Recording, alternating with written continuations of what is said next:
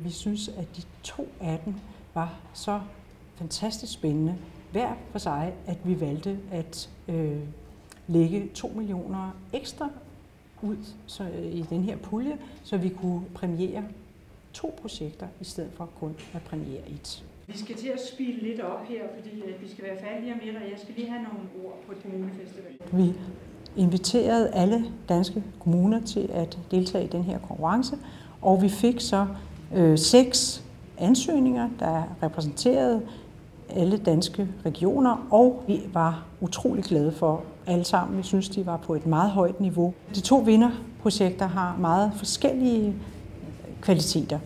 Vi har valgt et projekt, som øh, foregår i Nordjylland, og så har vi valgt et projekt, som øh, foregår i Guldborgsund Kommune, som er gået i samarbejde med Vordingborg og Lolland Kommune.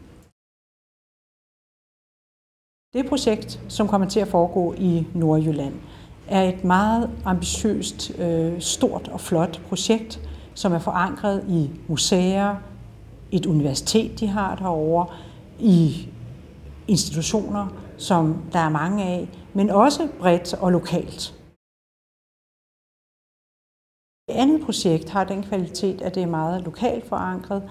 Der er ikke så mange museer øh, i det her område, og det er derfor en særlig stor satsning at lave sådan et øh, stort anlagt projekt, som både altså er lokalt forankret, men samtidig også har øh, en, en international dimension.